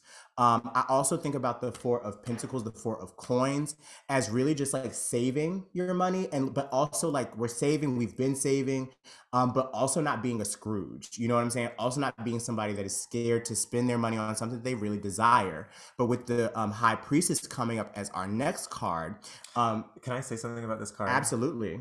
So I'm just looking at the. So if you take a look, if you're listening, the Four of Pentacles from the Rider Waite deck, and it features what looks to be like a young king Mhm. with um, one coin pentacle on his crown, Mhm. one in his heart, and then one underneath each foot. Now I can appreciate that there's one in the heart and there's one on the mind, and that might be talking about where the intention and focus is on, you know, whatever the pentacles might represent. Mhm.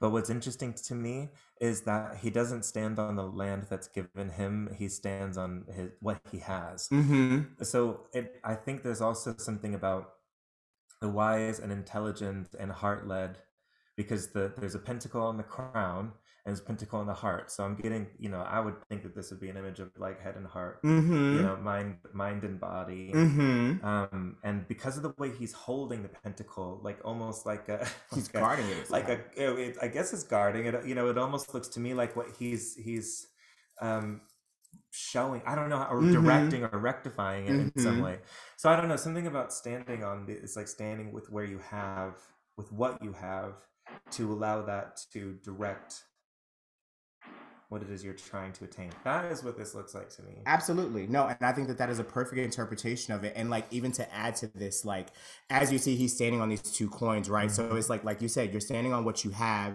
and also just like recognizing that those are not the only two things that you have. You have more than enough. Mhm. But like sometimes we get caught up in our head that we don't have enough because like our bank account does not like represent like what it is that we think that we should have, but we know intuitively and in our gut that whatever we are putting our mind, we're putting our intention, we're putting our energy energy into is going to help us to feel grounded. Mm. And that's going to be a major theme for us over the next couple of weeks. Like, what are the things that allow us to feel grounded in the material sense, but also allow us to feel grounded in the heart and allow us to feel grounded in the mind? So it makes me think about, like, you know, there may be a purchase that you've been thinking about, like, stepping into. You were just telling me something about, like, you know, doctors and stuff like that. Oh, yeah. Um, so it's just like, you know, these are the things that you know that you need that allow you to stay in full alignment. So instead of you being fearful of like, oh, if I spend it on this, then I'm not gonna have enough for. And it's like you also said that you are somebody that when you spend money, you manifest money just as fast as you spend it. You feel what I mean? Because when it's Yeah, being spent just talk about that, yeah. when it's being spent in the right direction, it always comes back to you. And if you think about it, um, and this is something that some of the listeners uh, this past uh, spring, um, actually the past two years, in the spring I normally run this cohort, the uh, the abundance challenge. So shout out to all the uh, abundaboos out there. hey, Abundaboo. Okay, all my abundaboos out there. Abundaboo. Okay, you better be, you better throw my finger out the window. but no, this is really about you knowing that like all that is invested is good and it will return to itself seven times, right? So it's like the money that you put out and it's invested in you, it's always going to come back and it's always going to be something that makes you feel like home. You know what I'm saying? It helps to recreate and just like stand on your own two feet in a way that really helps your physical body, you know what I'm saying? Your environment feel like it's growing because you have more than enough. What were you going to say? Yeah, so um, I was prepared to interrupt you to say the following. yeah, so in the imagery as well, you know, this this man is really brought into the foreground, and he's dressed very finely, but he is separated from the village or town that is behind him. And what I'm not sure of is if he is an ambassador for or representative of this village, Mhm. or if this is more of a message of recognize that sometimes you will stand alone. Because the way that this image is shown is he Mm. is unaccompanied by anybody else. Absolutely. Now he has not allowed that to damper his own shine. Mhm. He's coming out in this very fabulous dress. Okay, Okay. listen, he is he is He- dressed down to the Listen, nines. This is a place for legends, okay? Okay. Shut up, Gia Gunn. you are So- foolish. So anyway, um, you know, so it kind of does look to me like there is, in one sense, the capacity for you to step forward on your own strengths. Remember, we're standing on our own pentacles, Mhm. um, and allow that to rectify where our heart and minds decide, decide to use this energy. Recognize we may stand alone, but actually, the manner in which we stand alone can also allow us to be a representative for the community we have to step away from temporarily to make this Mhm. happen. Mm-hmm. Because this doesn't he look like a king or an emissary for that village? For sure. So you know, um, anyway, I have no idea. I'm No, just- I think no, actually that's this is perfect. fun for me because I am literally just basing it on what I see. That which is exactly what you should be doing, and I do See, this is why maybe we shouldn't be reading these books. Then you know, You I- should be. In, you are foolish. maybe we shouldn't be reading these books at all and just look at the image. That's see what we exactly, and I think that that's. I also feel like Galadriel. Do you remember when she says, uh, Who? she- Galadriel, come on. Oh, no, the listeners are going to find out you don't know about Lord of the Rings. No, I didn't. I never watched Lord of the Rings. I also tell the girls that I don't watch movies. Like you know that I don't I watch the movies on. TV. But the um, but Galadriel, she has a mirror that she looks at. Into, all right. Anyway, so, No, go um, ahead. Tell the story. Tell the story. Yeah, so she's just um, part of her magic is the ability to see into the future, but she Mhm. does so through this giant basin that she pours water in, and then she Mhm. uses a form of agomancy. I don't know what it's called, but I, I think hydromancy. I don't know. Mhm. She's doing the mancy on the- on with the, the water. water.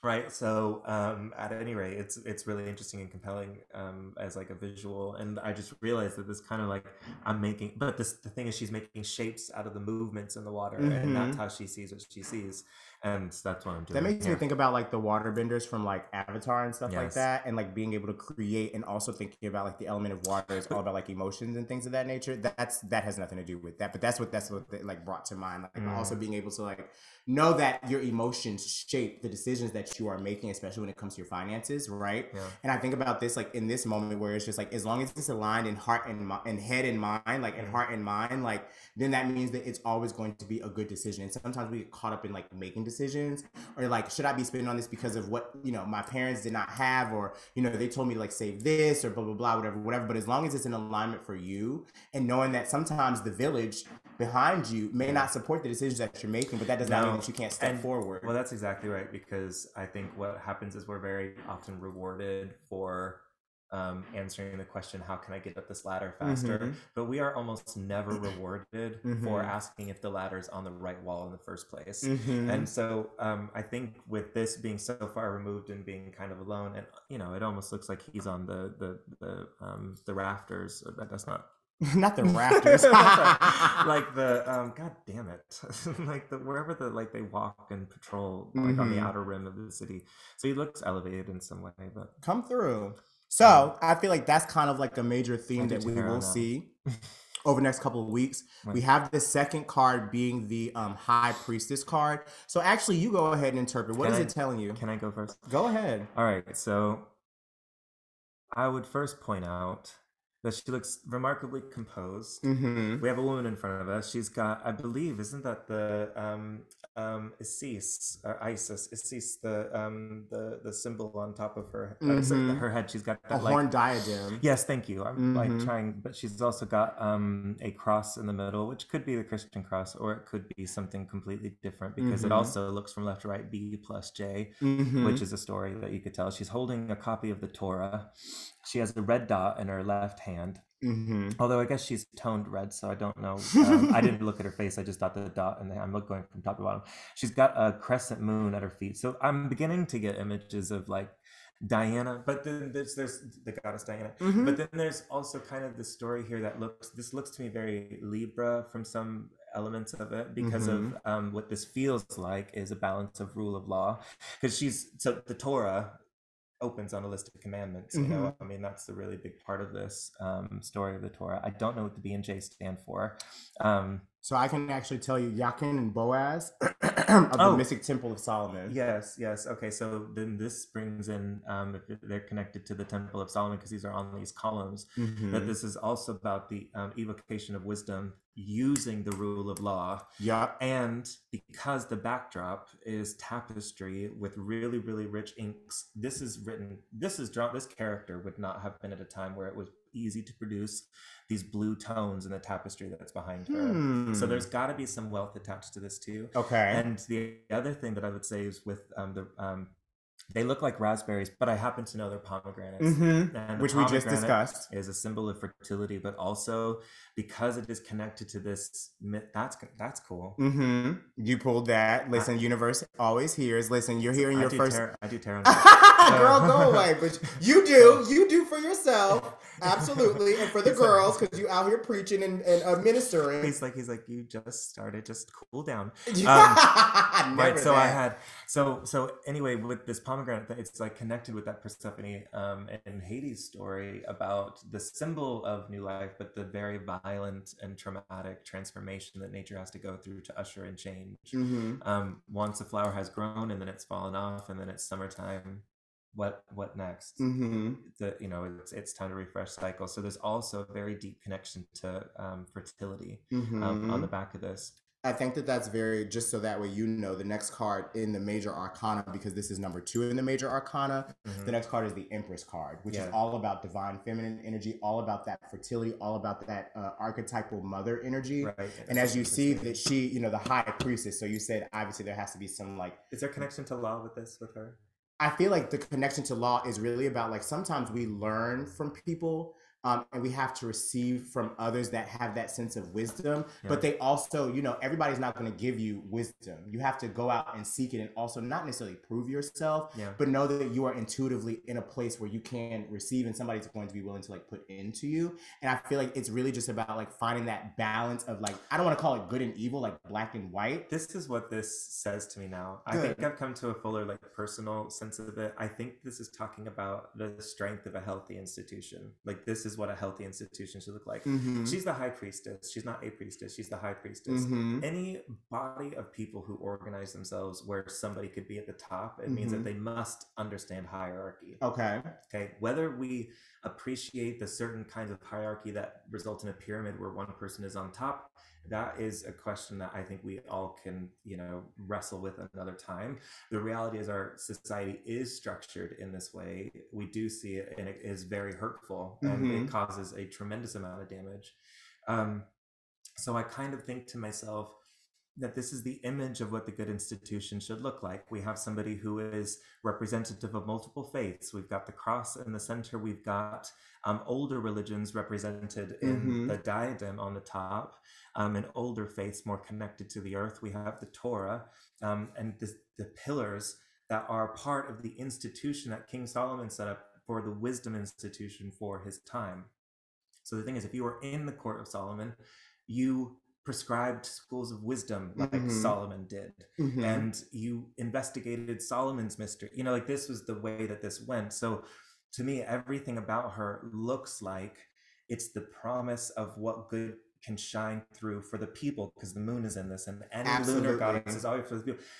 If we are the shining example of what our institutions are, we imagine that they ought to be. This is like the image of the good institution. Mhm. Okay, so How does that connect to the four I don't know yet. I don't. I need to hear the whole story. First. Okay, go ahead. So then we're going to talk about the Seven of Cups as our last card here. So as you can see, there's a lot of shit going on on this card. We're looking at, remember, we're looking at the traditional Rider Waite. So what do you kind of like think of this as? A man looks surprised Mm-hmm. at an apparition of cups that he can choose from, and all of them look like vices. Mm-hmm. There is a vice of pride. There's a vice of greed and wealth. There's a vice of isolation. There's a vice of, I guess, jealousy. Um, a vice of cunning. Mm-hmm. A vice of, well, I don't know what to do with the the Gorgon's head. I can only assume that that is Medusa. Um, it doesn't look like snake hair, but or maybe it's women. Oh my goodness! Of course, this is just actually probably sexual vices. Is probably what this is. I'm so gay. I forget that. there are straight people in this, world. I refuse to believe. it. right. All right. Um, but then at the very top, there's the unknown gift that's covered, mm-hmm. but it's glowing. Mm-hmm.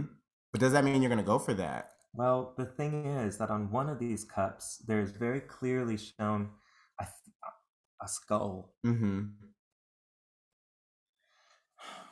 And I think the only reason you can see that is because of the way that the light is refracted back, which makes me think each of these cups could have a skull on it somewhere that we can't see. So Mhm. I think that this card probably speaks to temptation in a general sense. Yep. and not being able to isolate where the harm comes from, what is harm, and whether or not the thing that we want to attain for is among these evils, or if it because this red. I'm just gonna. I'm now making the inference that this is not some unknown thing that's been offered to him. It's his desire that now he recognizes. Anytime desire and attachment comes into something, one of these also seem to be in attendance. This is my guess. Okay, so Mm-hmm. tell me. So I think it's about the cho- a choice. Yes, absolutely. It's Wait, about really? temptation. It's about choices. Hold on, hold on, hold on. no, hold on. literally, like it's about choices, it's temptation, and it's about knowing that there are prizes. You feel what I'm saying? But like mm-hmm. you also have to remind yourself that like you may choose one prize, it may be a dirty prize. You feel what I'm saying? It may be a prize that's like a, a surprise, but you also have to remind yourself that sometimes you're going to make choices that may be good for you. Sometimes you're going to make choices that are not, but each of them comes with a cup. The you know what I'm saying? Yeah, and the most important thing to me though is that these are drawn in a cloud, which is forever the reminder that this is this fear of the imagination of how you go after something is entirely in your mind. Mhm. and it is that that's the actual poison. That's why none of these you can't drink from any of those cups the imagining of the thing the temptation of the thing it's Mhm. not possible to be tempted if you're living in the moment Mm-hmm. Mm-hmm. Mm-hmm. Mm-hmm. you're either with it or you're, or you're not it. yeah and you also have to remind yourself that sometimes with the decision that you make is based on the place that you are coming from Right. at that present moment to make a decision because you know if we decide to choose the woman or sexual you know proclivities or what have you that may be what we need in that very moment in time but is that a choice that you are making um, and is it something that you are attaching a negative connotation or negative belief to it? You said that you noticed that one of the cups had like a skull on it, right? yeah. And it's like that would obviously be like the one that like should I be taking this? But it's also just like if you think about it in the concept of like death, Mm. and it's like opening, closing one door in order for you to open another door. But this may be a door that one person can need to close, whereas you, as yourself, may not want to choose that cup because it doesn't represent death to you. You feel what I'm mm. saying? It represents something that is uh, ex- it's kind of like I'm like it makes me think of like that emoji like I'm dead. Like it's funny to you. You feel what I'm saying? So mm-hmm. it's really just about the concept of what you see each of the choices in your life showing up as, the intuitive nature that comes into making these decisions and trusting yourself and trusting the balances of law, like you said, the balance, I don't want to call it the balance of good and evil, but also the imagination, the wisdom that comes from making these decisions. But you always know that you have um, the mental faculties and you have the the space to do these things right now. Like you have everything that you need in order for these things to come to reality. But sometimes we get into this mental like this mental fog around whether or not we are enough whether or not we're doing enough. And it seems like the story here is all about like following your intuition to make the choices that are going to be the best for you. They may not be the best for Pam or Sam or Joey, but at the same time, you are taking a moment right now to f- listen to your emotions. That's why the uh, the moon is here, and knowing that like intuitively the nudges will come up when you sit and wait, when you allow yourself to process where you are in your head and where you are in your heart, and know that as you are standing on your own two feet, you are stable, you're grounded, your home, your physical body is secure. And this is this uh the advice is what we are stepping through over these next couple of weeks is like you know as i'm listening to my body as i'm listening to my soul as i know that i am enough as i know that my mind is clear as i know that the decisions that i am making are right for me then i'm not going to get distracted by all of the choices that are around me. You feel what i'm saying? I'm still going to make the choice that's best for me. It may look distracting to somebody else but for me i know that at this leg of the journey this is going to be the prize that is going to benefit me the most. Hmm. Go ahead. Oh no, I'm sorry. I didn't mean to stop your flow. I No, you're stop your good. flow. I've just been thinking. I mean, Talk to The- me. the Talk to me. What is it bringing up? well, this is an accident of the way. Like, if I actually just step back and look at the picture that's been painted, what Mhm. we have. If I'm using the interpretations I threw down, because I think if I'm gonna develop on it, I still have to use those. Absolutely. So the thing is, at the center of this three card pull is this card that I think is representing this picture of good institution right Mhm. now. And fertility and the good that can come to the common people when things are healthy and when they're balanced, even when they do operate within the con- confines of institutional limits. You know, Mhm. like when you've got the wisdom of Solomon's the Solomon schools. Like, I mean, anyway, I don't. We don't need to get down that road, but it wasn't a complete summation of human wisdom Mhm. but it still had such an important role to play in the philosophical um, development that happened in the centuries after um, it during and after its creation. So, Mhm. right, moving on from that, but on the left and on the right, there are two different pictures that appear to be different moments of the same person Yep. where maybe on the left is just this kind of um, recognition of your own autonomy, your ability to stand on what you have, the, Mhm. the ability to direct your resources, to preserve your energy where it needs to be preserved. But this recognition that it's impossible to do perfect good through an institution that isn't good. Yes. and we don't live and operate within any frame of institution institutions between men and women um, are not healthy. Institutions between state and individual are not healthy. Um, we don't actually have this. So you know it's it's it's also just kind of this picture of the the the risks that you know stand on the other side of this Mhm. equation. If we lose our focus um, as to what it is we set out to do. And i think that's why the picture of good institution is in the middle. Nothing makes a good institution like you just have to do the right thing. Mm-hmm. um, you know you change culture one relationship at a time one conversation at a time. And because all of these different chalices you can drink from these prizes they're all in a cloud i think the symbolism is that these fears of taking from the wrong cup the idea that you can take any of these cups in this form anyway is not the right image you know it's it's a it's a it's an illusion and it's fear and worry on top that makes um, the ability to make healthy choices a lot harder than it has to be Mm-hmm. and so remember that anytime that you're worrying about um, worry, right? I mean, you should think about your choices and think about your actions.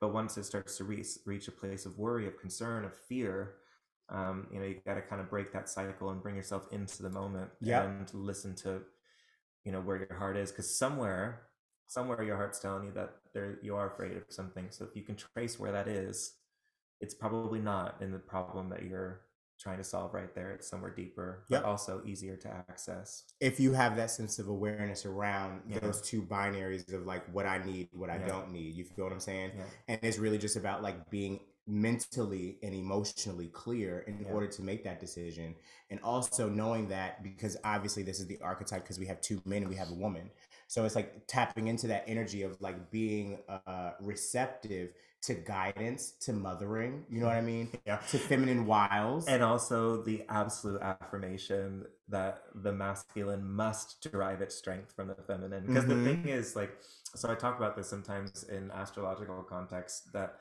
the masculine is inherently unstable. Mm. Um, its nature is unstable. It can't sustain itself. It cannot reproduce itself. It cannot do anything. The feminine principle is all. It's it's the summation of all potential. mm-hmm. And then the masculine principle is the activation of potential. So it's the violent act that turns what could be into what is.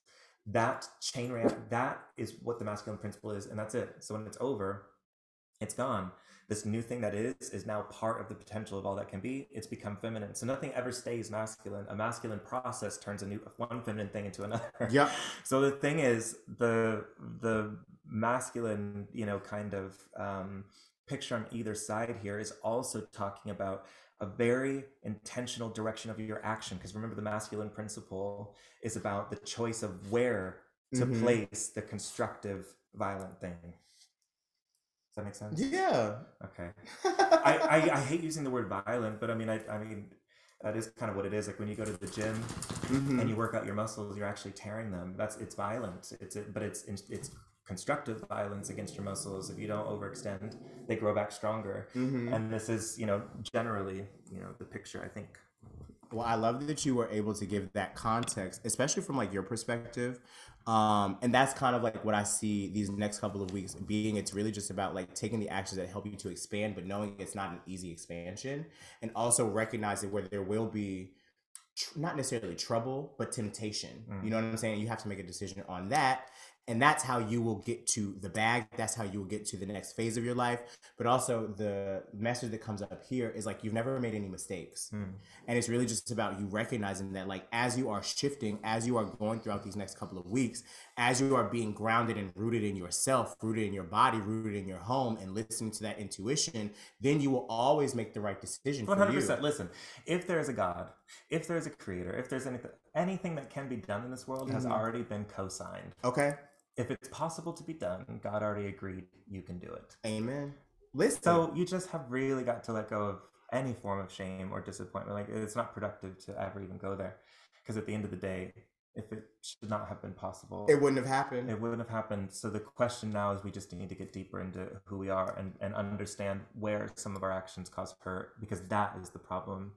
You know, it's it's not the action itself, it's the it's the what The does the action create? Yep. What does Wh- the reaction create? Which goes back to what I proposed around the new moon in Aquarius. Like, if you could do anything, like without with knowing that you would not fail, what would you be doing? Yeah. How would if you could accomplish anything without knowing of failure, what would you be going for, and Mhm. how would you like consciously move towards it with fervor, with intention, and with desire? Okay, well, you know, I'm gonna tell you that now that I've had this experience with tarot, I like if I could do anything and like not be, I know I wouldn't fail. Mm-hmm. I'd want to try tarot. I don't see why you don't pull it. I mean, and the thing about it is like you can start pulling it into your practice as well. You know, I just turned on a, tar- a tarot tea over here. She's got a tarot tea in her mouth. Yikes. but no, I also feel like this is something that you can start incorporating into your own practices. And it doesn't have to be like, you know, some people pull lots of cards. And for anybody else out there, you know that I like to do maybe two, three cards at a time because you can get a lot from just two or three pieces of the puzzle. It doesn't have to be convoluted. We have to take steps piece by piece. One thing I have to say before we close. One Go last ahead. Thing, Go ahead. thing. When we pulled these cards, they were all upside down, but we very quickly turned them. Mhm. And I think that we have to remember that was part of the divination too. So I think part of the message with that is that maybe things will appear one way, Mm-hmm. but it actually takes very little effort to get to the place where you can see them upright. So just remember that and then start digging at your problem. And it's like thinking about how we even got to the place of knowing that you wanted to reverse them because you wanted to see it from a better perspective. yeah. And oh, it's really yeah. about, so like, you, you might actually have to reorient yourself. That's exactly right. Oh, that is very good, Gary.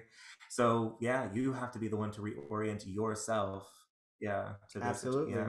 yeah. Absolutely. So, how are you reorienting yourself throughout the next couple of weeks and making sure that you are giving yourself some time, some energy to get back into your mind, get back into your body, know that you are safe, know that you are secure, know that you are protected. And whatever you decide to do is never a mistake. You're always in the right place. Oh, okay. So we're gonna go ahead and close out this episode because I know that we have talked for a really long fucking time, and I hope that you guys enjoy this episode. But Wade, where can people find you on social media? Right. So my um, Twitter is Wade Caves. Um, same with Instagram. My website's currently under construction. It's been under construction for four months. So, That's but fine. I know it's so close to done, but there's just one thing that I want to have. But I, at some point, I gotta let it go. But that's wadecaves.com. But if you wanna email me, Mm-hmm. hello at wadecaves.com. Listen, because he did share about uh, that Britney Spears article that he's in the. Yeah, uh, yeah. is it- So you can message, you can DM me on Twitter, find Mhm. Wade Caves, or you can, you know, anything that works for you, and I'll, I'll get it. I'll get a copy of you. Thank you so much for being here with us. Yeah. Hey, this is cool. I enjoyed this. Yes, I'm glad. It's been such a pleasure to have you and also welcome you to the Mystic family. Hey. Um, and also as my first, you know, uh, guest for the year, it feels like a wonderful way to step into 2020, 20, 2022. 2022 wanted to show out a little bit. Okay, she wanted to she wanted to shake her Um, tits a little bit, and I'm thankful that you were here to shake your titties with me. Yeah. But thank you guys so much for being here with me today. Again, um, thank you so much to the sponsors that have helped this show to be in existence for over two years at this point. It's at the two and a half year mark. Your girl is out here making moves and making things shake. Um, and I'm so grateful. I hope that you all have a very safe new moon in Aquarius. Welcoming to yourself into the uh, lunar new year. You know, it's Black History Month next month. Power to the people, okay? Um, and I hope that you all have a beautiful rest of your day as you're listening to this episode. Don't forget, give me five stars if you got a moment. Let me know what you liked about this episode. Let me know if there was anything that resonated for you. You know, I'm always here to chit chat and tell you the tea, okay? Signing off. This is your girl, your famous, your famous, your favorite, your favorite bitch, your famous, your favorite bitch. Why can't I get those words out? Ah! Gangsta Gurry, Gary D'Andre signing off once again. Hallelujah. Holla